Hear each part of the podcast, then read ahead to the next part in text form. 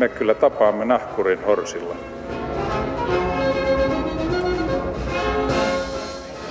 Mä sanoin, että minä juon nyt kahvia.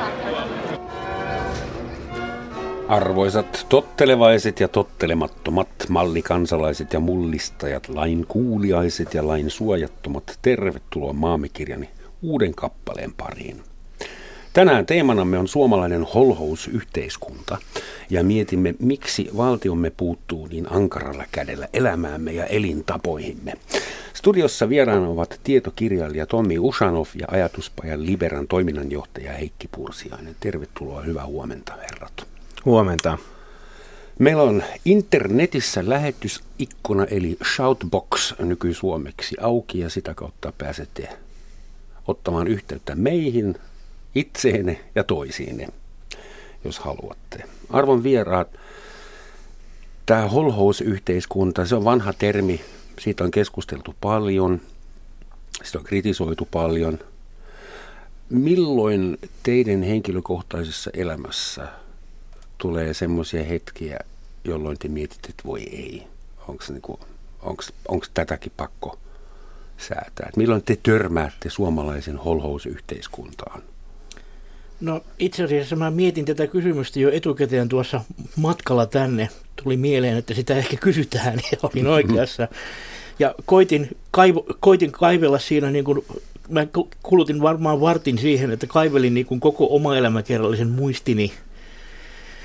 Ja koitin löytää sellaisia esimerkkejä, joissa olisin joutunut ikään kuin holhotuksi sillä tavalla, että se olisi ylittänyt jonkun psyykkisen kipukynnyksen niin voimakkaasti, että se jää sinne muistiin. Mm-hmm. Ja en, en, en löytänyt kirjaimellisesti yhtään tapausta.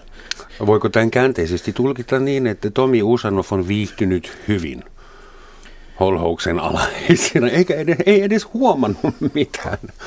No, jos sen haluaa tulkita niin, niin tietenkin, tietenkin. Hmm. No hyvä, jos sillä tuntuu. Onko sulla ollut Heikki konflikteja ympäröivän säätelyyhteiskunnan kanssa?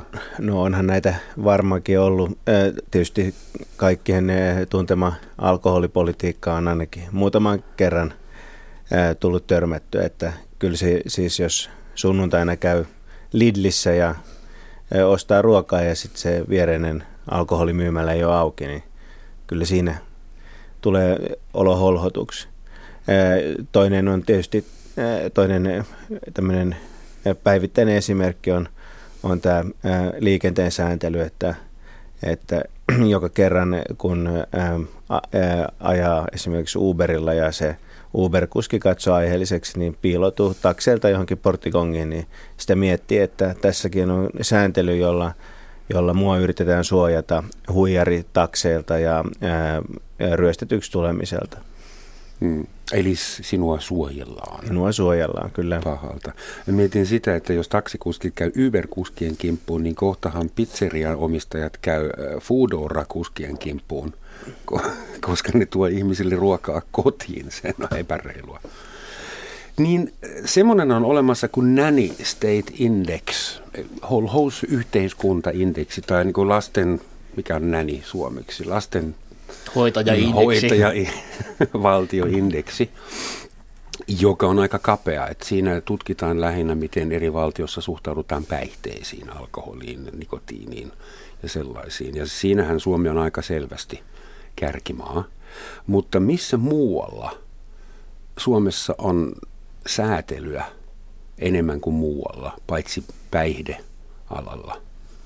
No tämähän on yksi usein mainittu esimerkki, että että Suomessa, Suomessa, ikään kuin, Suomessa ikään kuin kuljetetaan lain, kun eduskunta säätää uusia lakeja, niin kuljetetaan perustuslakivaliokunnan kautta asioita, joita muualla ei, ei kuljeteta. Ja sehän on tänä talvena ollut sellainen julkisen keskustelun aihe aika laajasti, että pitää, pitää hyväksyä se perustuslakivaliokunnan hyväksyntä ja sitä kautta tiettyjen, tiettyjen ikään kuin yliopistojen, tiettyjen perustuslain tulkintaan erikoistuneiden oikeustieteen professoreiden hyväksyntä asioille, joiden kaltaiset eivät kulje ikään kuin sen perustuslain kautta muissa länsimaissa.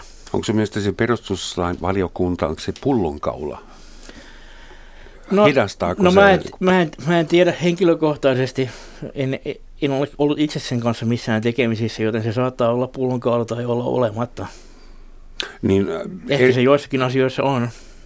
Mä, niin, tämä on tietysti jännä esimerkki tämä perustuslakivaliokunta. Sehän on jossain mielessä suomalainen erikoisuus, mutta osittainhan sen, sen ole, rooli niin korostuu sen takia, että meillä tämä perustuslaillisuuden jälkikäteisvalvonta on sitten vastaavasti aika paljon heikompaa kuin vertailukelpoisissa maissa, esimerkiksi Saksassa, jossa on perustuslakituomioistuin. Jos multa kysytään, että mikä Suomessa on, missä on niin liikaa sääntelyä tai paljon sääntelyä, e, useinkaan se ei ole niin, että, että sitä olisi välttämättä Suomessa just poikkeuksellisen paljon. Sitähän on kaikkialla muuallakin, mutta jos ajatellaan semmoisia, missä Suomi on kyllä niin kuin maailmanmestari, niin on, on tämä työmarkkina, työmarkkinakenttä, työmarkkinakentän tavallaan työmarkkinoiden ikään kuin täydellinen yritys irrottaa se, se tavallisten markkinoiden toiminnasta. Mutta on meillä paljon muutakin muutakin sääntelyä. Mutta anteeksi, voitko niin. vähän avata tätä, mitä tämä käytännössä tarkoittaa, että maailman keskitetyimmät no. työmarkkinat, mit, mitä se No siis, se, siis tässä nyt varmaan sääntely täytyy ymmärtää jotenkin laajasti, että, että jos ajattelee, että sääntelyn vastakohta on se, että, että ihmisillä on sopimusvapaus ja elinkeinovapaus ja lupa tehdä asioita, joita niitä huvittaa ja joita ne, joiden ne katsoo ajavan omaa etuaan. Ja sääntely on tällaisen toiminnan vastakohta, niin, niin, niin tietysti tämmöinen työmarkkinajärjestelmä, missä joku kolmas taho voi päättää, millaisia sopimuksia saa tehdä ja, ja se on hyvin yksityiskohtaisesti säädelty sekä lain että näiden työehtosopimusten perusteella, niin, niin, niin tämä on kai jonkinlainen niin kuin, ää, sääntelyn huippu tai sääntelyn, sääntelyn niin kuin, tämmöinen unelmamaa. Joo, ja muutama monopolin, joka tietysti liittyy siihen. Eli mä teen tässä semmoista listaa, missä ainakin mun mielestä Suomessa on aika tiukat säätelyrajat, missä valvotaan aika paljon. Ja sitten se lista vaan kasvoi. Et esimerkiksi terveysterrorismista puhutaan. Muistan, kun meille syntyi vauva, niin oikein kahden tädin voimin tultiin meille tekemään tarkastus, että onko meistä kasvattamaan pientä lasta, joka musta tuntui kyllä vähän isoveli valvontameiningiltä, vaikka he olivatkin siskoja. Sitten esimerkiksi äh, kypäräpakko, pelkästään se, että jokaisella suomalaisella on lähtökohtaisesti numero, sitä ei Saksassa ole, sitä vastaan on protestoitu, me emme halua numeroita, se on vaarallista. Mutta välillähän koko Suomi mahtuu yhdelle CD-levylle ja löytyy väärästä paikasta. Mökkeily, jopa marjojen poiminta, sitten on kalastuslupa-automaatteja. Olen omin silmin nähnyt suomalaisessa metsässä kalastuslupa-automaattin. Mitä vielä Uber-taksit, siitä oli siis apteekkiala on erittäin säädelty. Tänään tammikuun puolessa välissä oli uutisissa, että taloyhtiöt saavat kieltää parveketupakoinnin. Lakupiipusta syntyy pienehkö skandaali, koska niin se saatetaan myydä ensi vuonna nimellä lakusaksofoni. Ja, ja sitä rataa, että tuntuuko vain siltä vai onko näitä pieniä suht järjettömiä yliorganisaatioita liikaa. Tähän alkaa muistuttaa Saksaa. No tässä menee niin kuin ehkä, ehkä tämä oli ihan kiinnostava lista, minkä olet tehnyt, mutta siinä menee niin kuin suuruus, su, eri suuruusluokkaan kuuluvia asioita hmm. ikään kuin sekaisin, että toiset noista, toiset noista asioista ikään kuin on, on, on, on isompia epäkohtia kuin toiset, jos ne halutaan kokea epäkohdiksi, ja osa hmm. ei oikeastaan ole ehkä epäkohtia ollenkaan.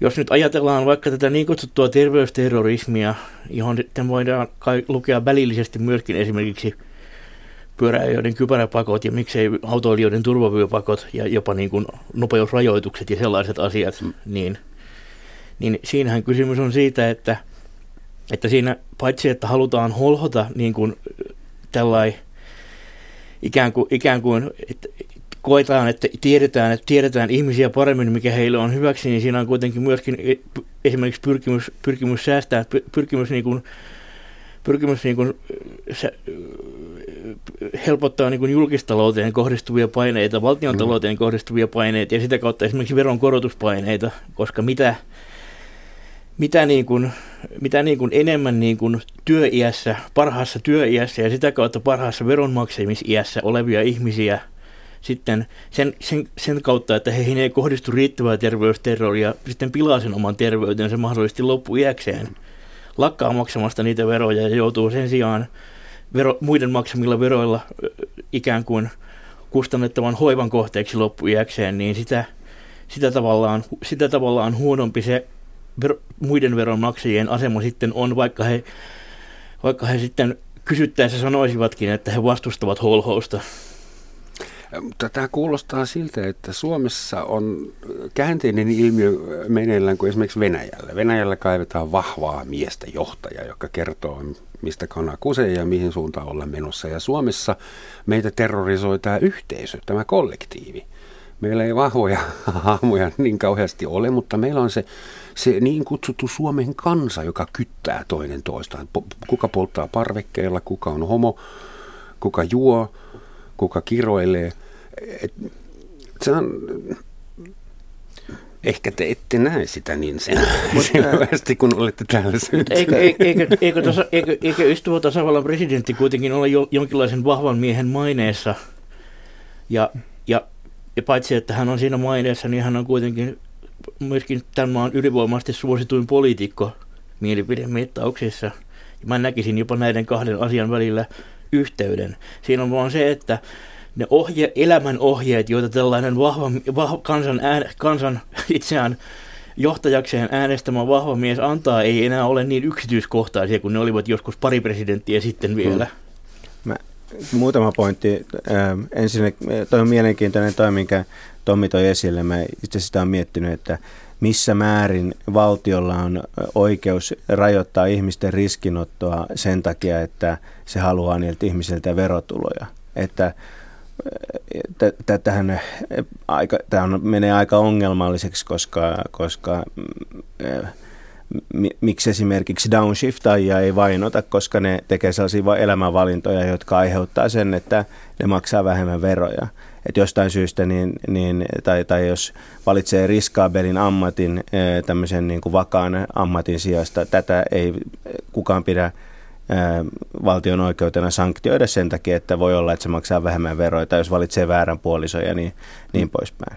Toinen on, mä tota, komppaan tuota Tommia siinä, että sun listassani niin, niin, niin oli, oli hyvin niin kuin eri mittaluokan asioita. Että nythän meillä on tätä sääntelyä, haitallista sääntelyä voi olla hyvin monenlaista. Että yksi on tämmöinen niin kuin kiusa, jos tulee pieni, pieni kiusa ihmiselle ja otetaan tämä tähtisä, kuuluisa tähtisädetikkukeissi tai mm. ravintoloiden terasseja koskevat naurettavat määräykset. Niistä ei yksittäisinä tietysti sunnu suurta yhteiskunnallista vahinkoa, mutta voi olla, että, että, että se haitta sitten, kun lasketaan ne kaikki yhteen, niin on jonkun suuren. Sitten meillä on tämmöistä aidosti niin kuin vahingollista sääntelyä, joka, joka siis on kerta kaikkiaan niin kuin pöyristyttävää. Otetaan esimerkiksi tämä apteekkisääntely tai, tai tai sitten tämä liikenteen sääntely tai er, er, er, kaavoitus, tietynlaiset kaavoitukseen liittyvät, liittyvät asiat, joista on iso taloudellinen, taloudellinen vahinko. Ja sitten meillä on näitä vaikeita tapauksia, joissa ja, niin, ja, ja nämä tapaukset on vaikeita, koska, koska niissä, ne, ne ei ole pelkästään kiusaa, vaan ne on sellaisia, että jossain joku hyötyy niistä, niistä sää, siitä sääntelystä. Että ne ei ole sillä tavalla suoraan haitallisia. Se on vaan se, että se hyöty, minkä joku saa, on pienempi kuin minkä, minkä sitten ne vahingonkärsijät kärsijät saa.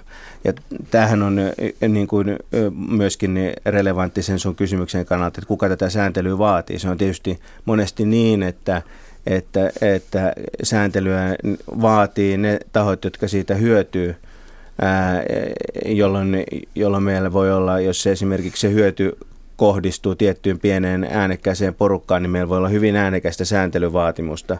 Ja sitten jos ne haitat leviää niin kuin koko väestöön suureksi niin meillä ei ole vastaavaa niin kuin vastablokkia, joka, joka sitä sääntelyä vastustaa.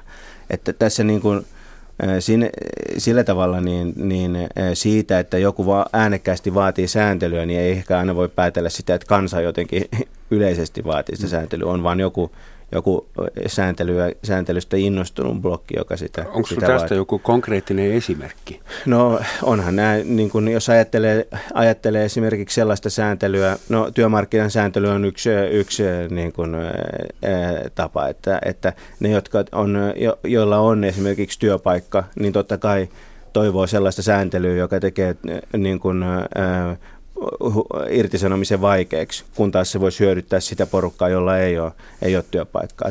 Toinen vastaava muoto on erilaiset niin kuin markkinoille tuloa vaikeuttavat, vaikeuttavat yritysten sääntelyt. Että totta kai ne yritykset, jotka jo on markkinoilla, niin ne, ne hyvin helposti vaatii erilaisia standardeja ja, ja sääntelyä, joka, joka sitten suojaa niiden markkina-asemaa sinne markkinoille tulijoille. Että kyllä, kyllä näitä esimerkkejä on mun mielestä niin aika paljon.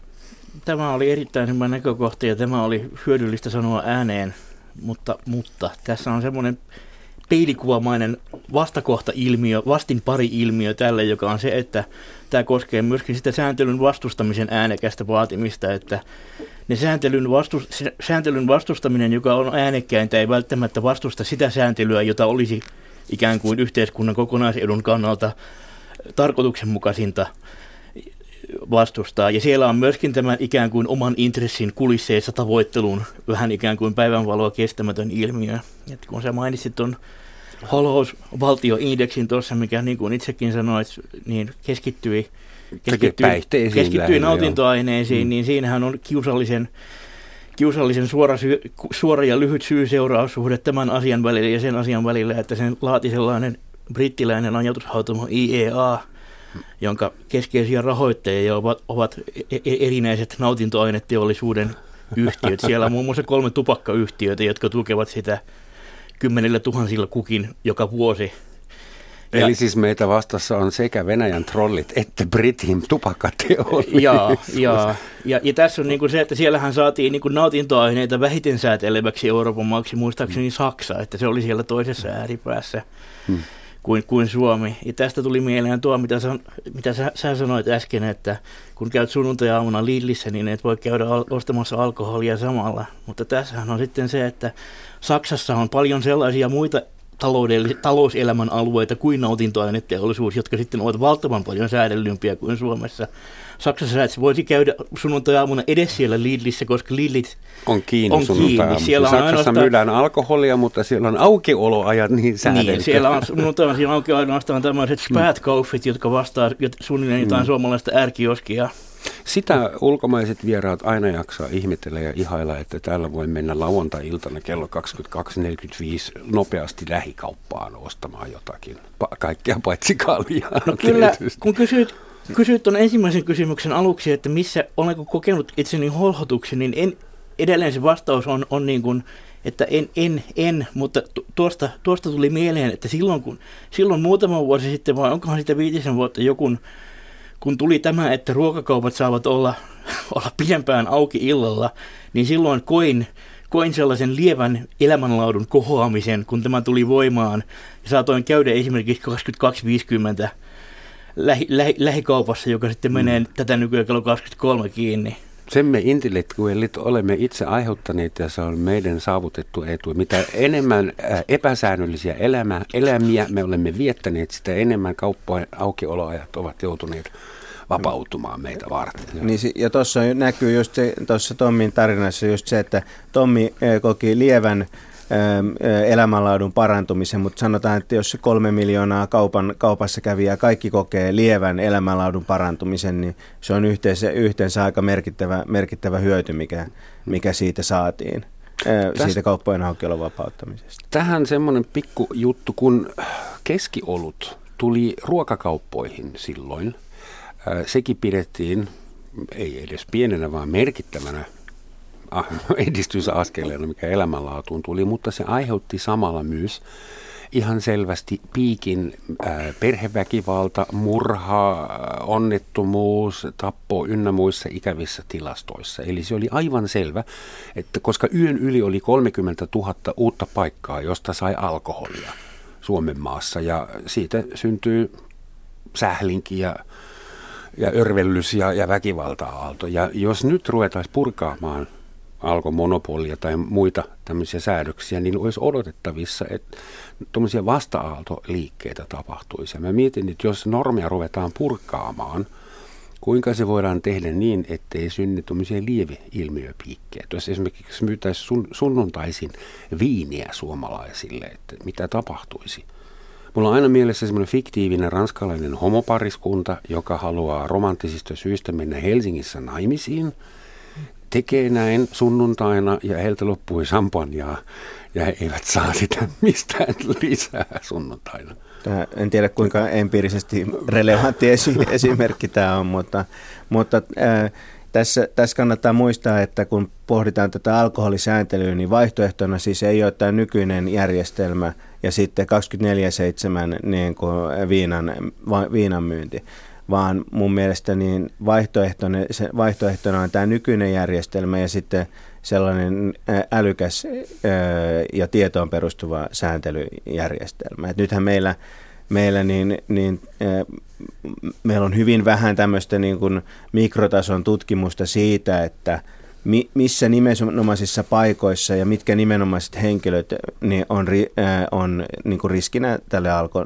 alkoholi ongelmille. Ja e, koska meillä ei ole tätä, niin meillä on, tämä, meillä on tämmöinen niin kuin kokonaiskulutukseen perustuva sääntely, jossa, jossa säännellään tällä tavalla niin kuin hyvin e, e, tyl, tylpällä instrumentilla. Ja sen lisäksi meillä on tämmöisiä, tämmöisiä piirteitä, jotka liittyy siihen sääntelyjärjestelmään, jota mitenkään voi perustella se alkoholipoliittisesti, esimerkiksi tämä Alkon niin kuin monopoliasema ja tämä Alkon täysin skitsofreeninen – tehtävä, jossa se itse valvoo itseään ja samaan aikaan, samaan aikaan se edistää viinamyyntiä ja jarruttaa viinamyyntiä. Suomessa lähes kaikki tuotanto, rakentaminen, remontit ja semmoiset palvelut nykyään ne on kaikki sertifioituja – ja ne on kansainvälisiä tai Euroopan unionin ser- serti- sertifikaatteja. Tämä sulkee yrityksiä ulos kilpailusta ja nostaa kustannuksia.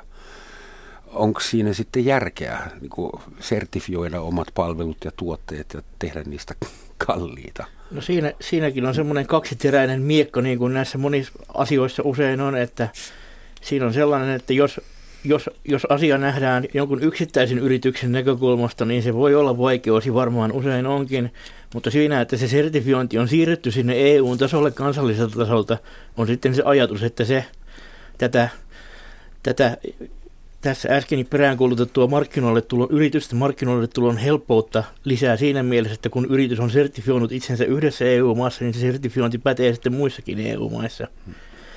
Ja, ja, ja tässä, on sitten, tässä on sitten kanssa se, että, että asioilla on muitakin puolia kuin se kaikista kuo, päällisin puolin ku, hetkellisesti kuohuttavin puoli. Mm.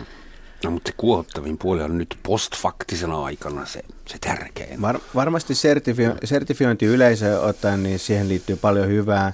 Ja jos sertifiointijärjestelmät on, on avoimia ja kaikki pääsee mukaan ja, ja ne on fiksuja, niin siinä on, siinä on, se on tietenkin, tietenkin ää, siinä on, ää, tämä, paitsi se hyöty, että kuluttaja saa sertifioitua tavaraa, niin myös sitten tämä hyöty, että, että, että on niin kuin yleiset säännöt, millä markkinoille pääsee. Mutta totta kai sertifiointi voi olla myös niin kuin kilpailun este. Eli tietysti, että jos meillä olisi, sanotaan Tommin, Romanin ja, ja Heikin niin kuin kolme yritystä jollain toimialalla ja me valmistettaisiin tietyllä menetelmällä tietynlaista tuotetta, niin me hyvin mielellään sertifioitaisiin se, että juuri näillä valmistusmenetelmillä, juuri näillä tavoilla tätä mm. tuotetta täytyy, täytyy valmistaa, koska silloin esimerkiksi niin kuin joku, se meidän niin kuin kilpailijan eropatti, jolla on joku parempi tai erilainen menetelmä, niin sen, sen elämä tehtäisiin vaikeaksi meidän mukavaksi. Osta sinä meiltä sertifioitua kuumaa ilmaa. No, no sulla on jo liikeideakin valmiina. Sinä olit tässä perustamassa peräti kolme yritystä. Ja, mutta Eikö siis patenteissa ole no, vähän sama ajatus kuin sertifioinnissa tässä, tässä kohtaa?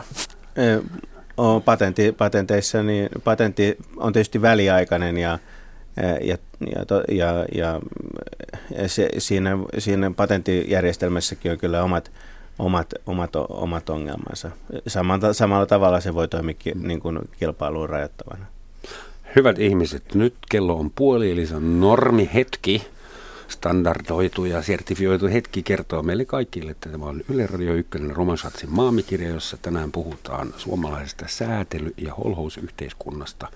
Ja studiossa vieraina ovat tietokirjailija Tommi Usanov ja ajatuspajan Liberan toiminnanjohtaja Heikki Pursiainen. No niin, tämä oli se normiosuus. Samalla Suomi on hyvin säädelty yhteiskunta, työmarkkinat, nautintoaineet, lasten kasvatusjärjestelmä on erittäin se on paremmin organisoitu kuin moni armeija.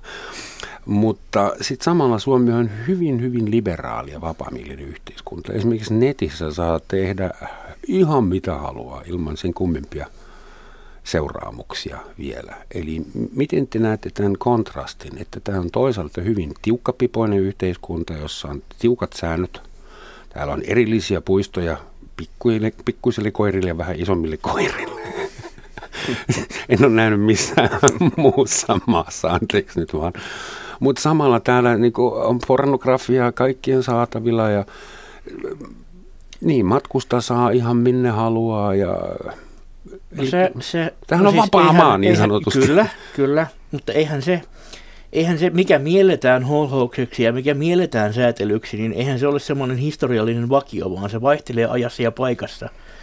Että, että nykyään, nyky, nyky, nykyään, niin kuin, nykyään, nykyään niin kuin pidetään säätelynä asioita, joita ei olisi pidetty sata vuotta sitten ja sitten taas päinvastoin. Kuten?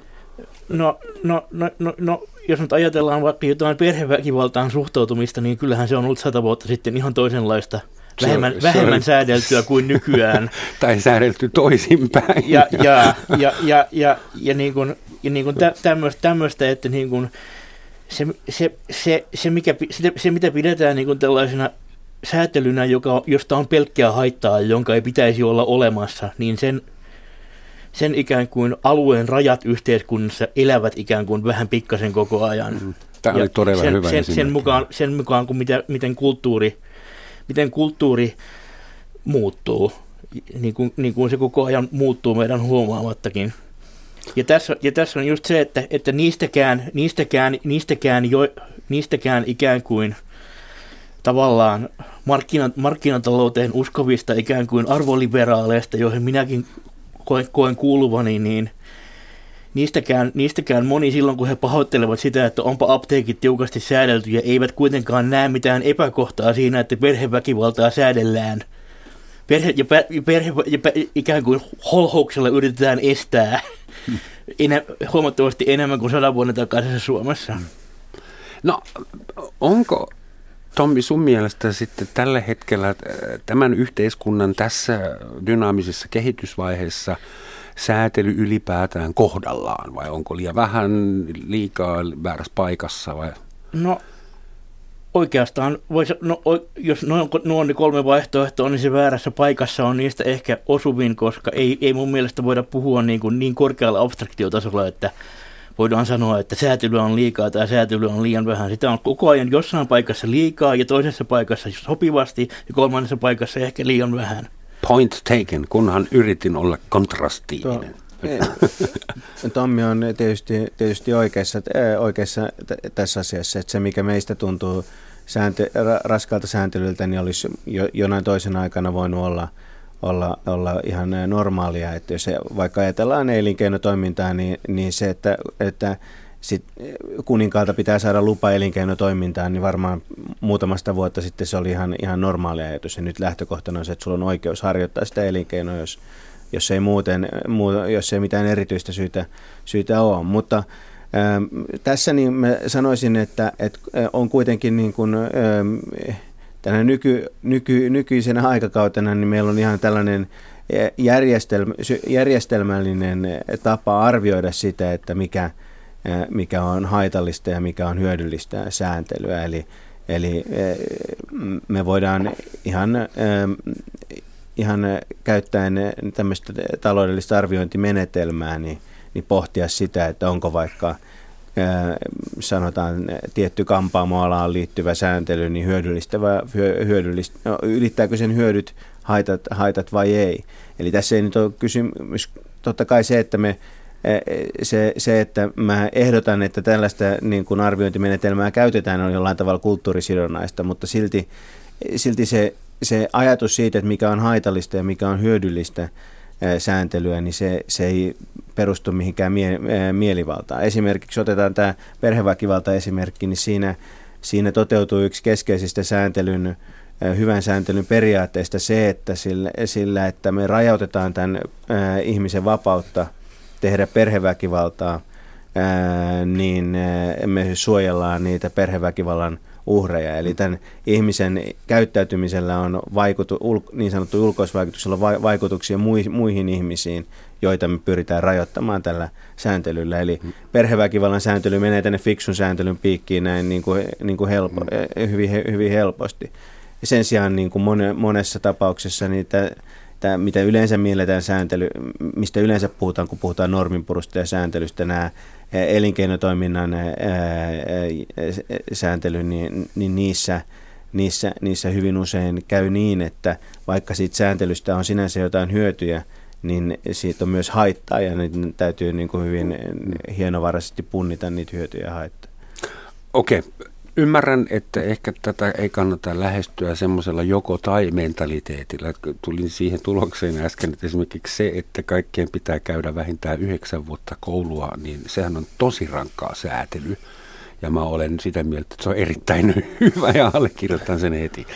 Mutta jos nyt eritetään nämä, että leikitään, että meillä on täällä normipurkutalkoot, kun nämä oikeat normipurkutalkoot, ne ei ilmeisesti ole, ole vielä alkaneet kunnolla tai päässeet lähtökuopista, niin mitkä normit teidän mielestä kannattaisi purkaa tai vähentää ja mitkä jätetään rauhaan? Jätetään koulutusjärjestelmä toistaiseksi, ainakin peruskoulut sydämirauhaan ja perheväkivallalle ei tehdä mitään uutta ainakaan, mutta mistä kannattaisi työmarkkinoista No kyllä muutamia e-, e-, esimerkkejä. No, tietysti työmarkkinoiden e, niin kuin normalisointi ikään kuin jollain tavalla on yksi. Sitten toinen on tämä kaavoittamisen ja rakentamisen sääntely. Että työmarkkina, liiallinen työmarkkinasääntely pitää ihmiset pois töistä. Sitten meillä on tämä liiallinen kaupunkien kasvun sääntö, mikä pitää ihmiset pois kaupungeista – joka, jonka vahingot on, on suunnattoman suuret.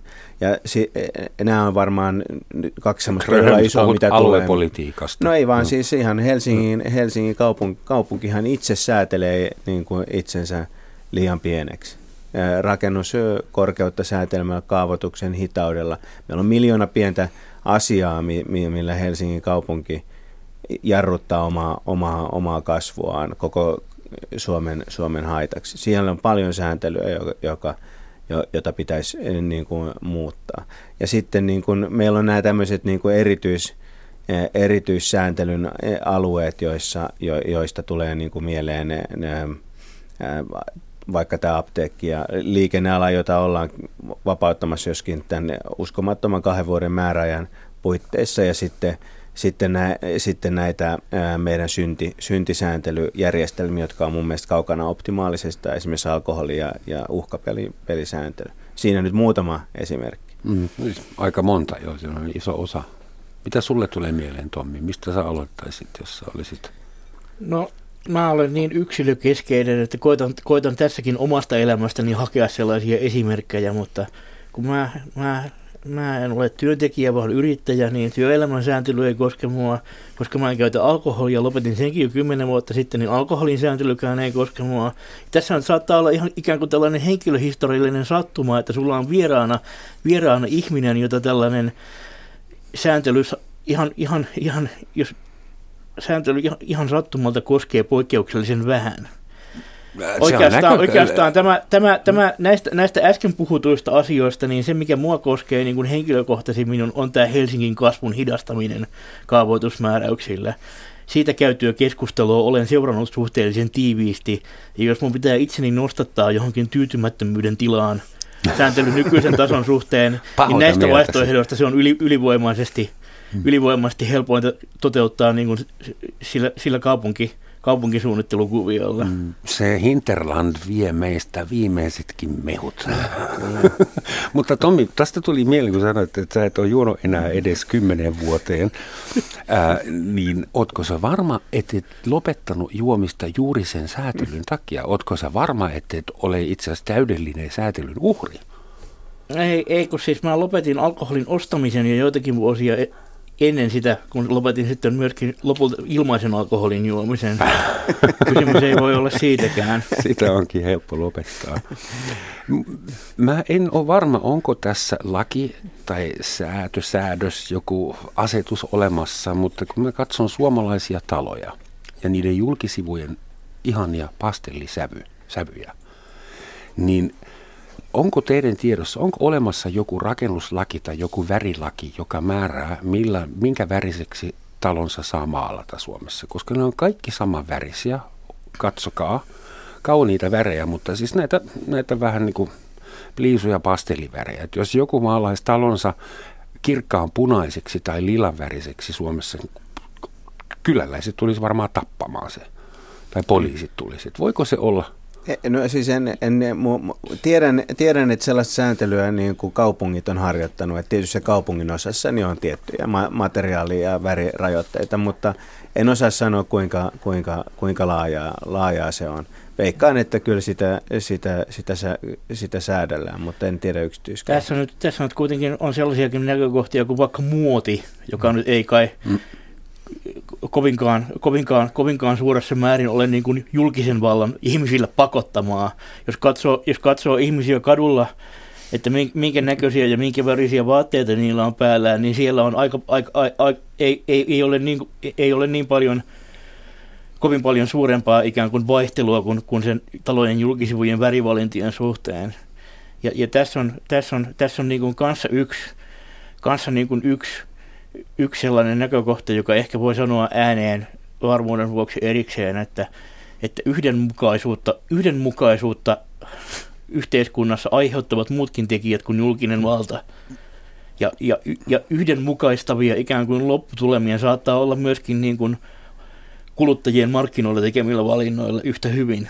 Jos, jos, mm. jos ajatellaan vaikka jotain tuotetta, tuote, jos ajatellaan vaikka jotain elintarviketta, joka katoaa myynnistä, sen valmistus lopetetaan, koska se myy niin, niin paljon heikommin kuin joku toinen elintarvike, että et, et, et, et, niin kuin, se ei riittävästi voittoa, niin, niin, niin niin siinähän sitten tämän, niille, jotka pitivät nimenomaan tästä lopetetusta elintarvikkeesta, se lopputulema on ihan sama kuin me, meillä olisi joku valtio, valtion holhouskomitea, joka päättää lailla kieltää sen saman elintarvikkeen. Hmm. Ja, se mieli, se mieli, ja se mielipahan määrä, joka sen katoamisesta sen elintarvikkeen ystäville hmm. tulee, ei, ei, ei ole varmaan yhtään sen pienempi vaikka, vaikka voidaan selittää, että tässä on kysymys niin kuin siitä, että ihmiset käyttivät markkinoilla valinnanvapautta, niin se vaan koituu tämän pienen epäsuositun vähemmistön tappioksi.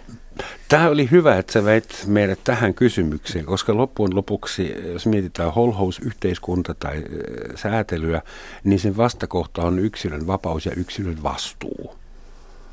Eli jos yksilö itse tai siis monet yksilöt yhdessä aiheuttavat jotakin, niin se on sitten heidän omalla vastuulla.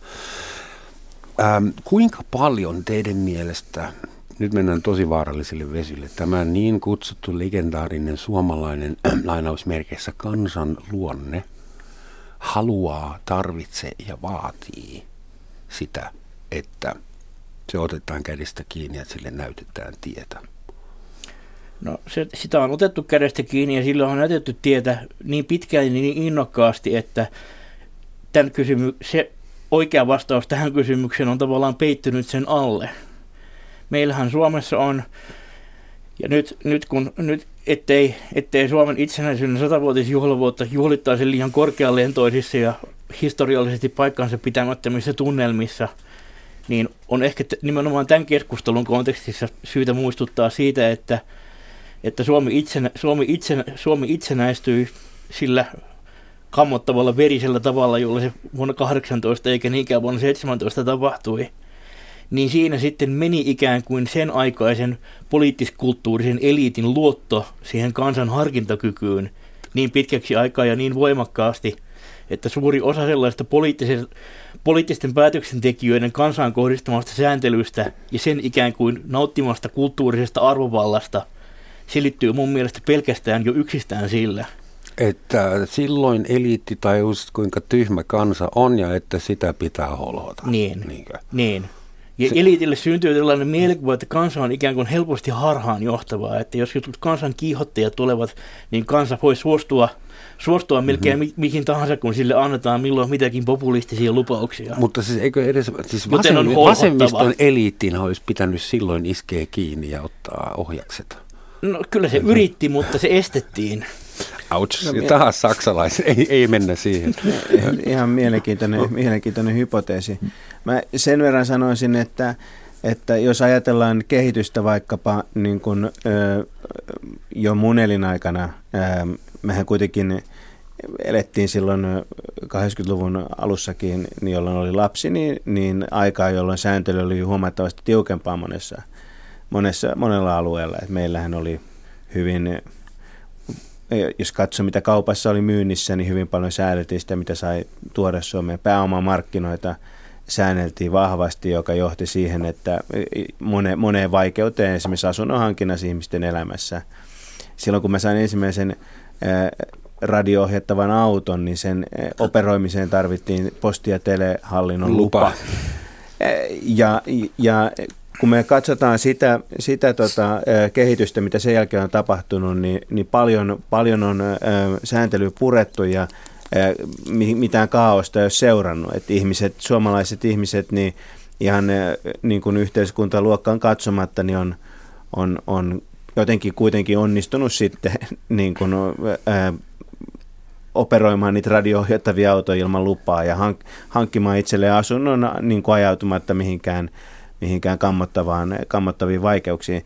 Eli, eli ähm, mä sanoisin, että, että, että olipa se historiallinen selitys, äh, mikä tahansa esimerkiksi toi Tommin selitys, niin ei suomalaisen kansanluonteessa mitään sellaista ole, mikä, mikä sitä erityisesti vaatii jotenkin, jotenkin holhoamaan. Että kyllä se on tällainen, äh, kyllä se on tällainen niin kuin,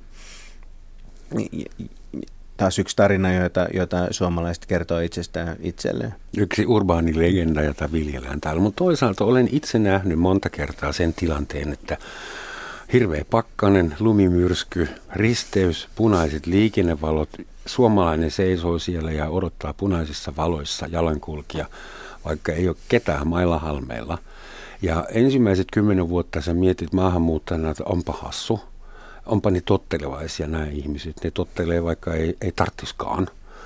Ja sit, Jotkut Japanissa käyneet on kertonut, että siellä on tämä sama. Ja, ja nyt mä oon tullut siihen tulokseen, että saattaa olla niinkin, että suomalainen seisoo näissä punaisissa valoissa lumimyrähkässä ja miettii, että minulla on oikeus odottaa näissä valoissa. Nämä ovat minun valoni. Minä olen ne maksanut ja minä olen itsenäinen sata vuotta vanha tasavaltalainen, joka nyt perkele odottaa valoissa. Eli siis siinä saattaa olla semmoinenkin, että täällä nautitaan oman yhteiskunnan rajoituksista, koska ne on, because we can. En tiedä. Sitä on hankala, koska siis itse tulen valtiosta, jossa ollaan opittu kantapään kautta olemaan luottamatta poliisiin ja puolueisiin ja kaikkeen sen sellaiseen. Että toisaalta välillä olen myös kateellinen siitä, että täällä voi nojata sääntöihin, vaikka ei niitä tarvitse kyseenalaista. Ne kestää. Okei, nyt on sunnuntai. No ei, ei sit juoda tänään. So what? Juodaan huomenna. Niin, tai siis tehdään niin kuin tämmöisiä niin kuin epävirallisia järjestelyitä, jotka mahdollistaa sen juomisen, juomisen tänään. Että että, niin kuin DDRssä niin, kaikilla oli hyviä ystäviä, mm. kun ei ollut tavaraa kaupoissa. vähän, vähän samaan tyyliin kyllä. Siihenhän se on menossa.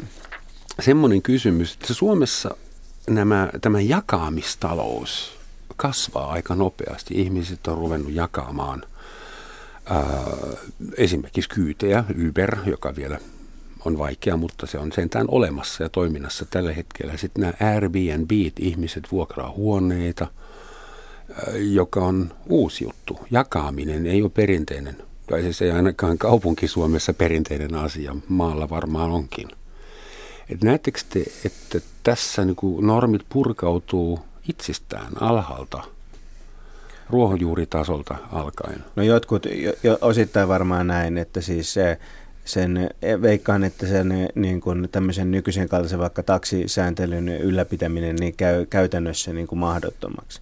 Mutta samaan aikaan on mun mielestä päivän selvää, että, että kun näitä uusi, uudenlaisia taloudellisen aktiviteetin muotoja tulee, niin ne säännellään tavalla tai toisella.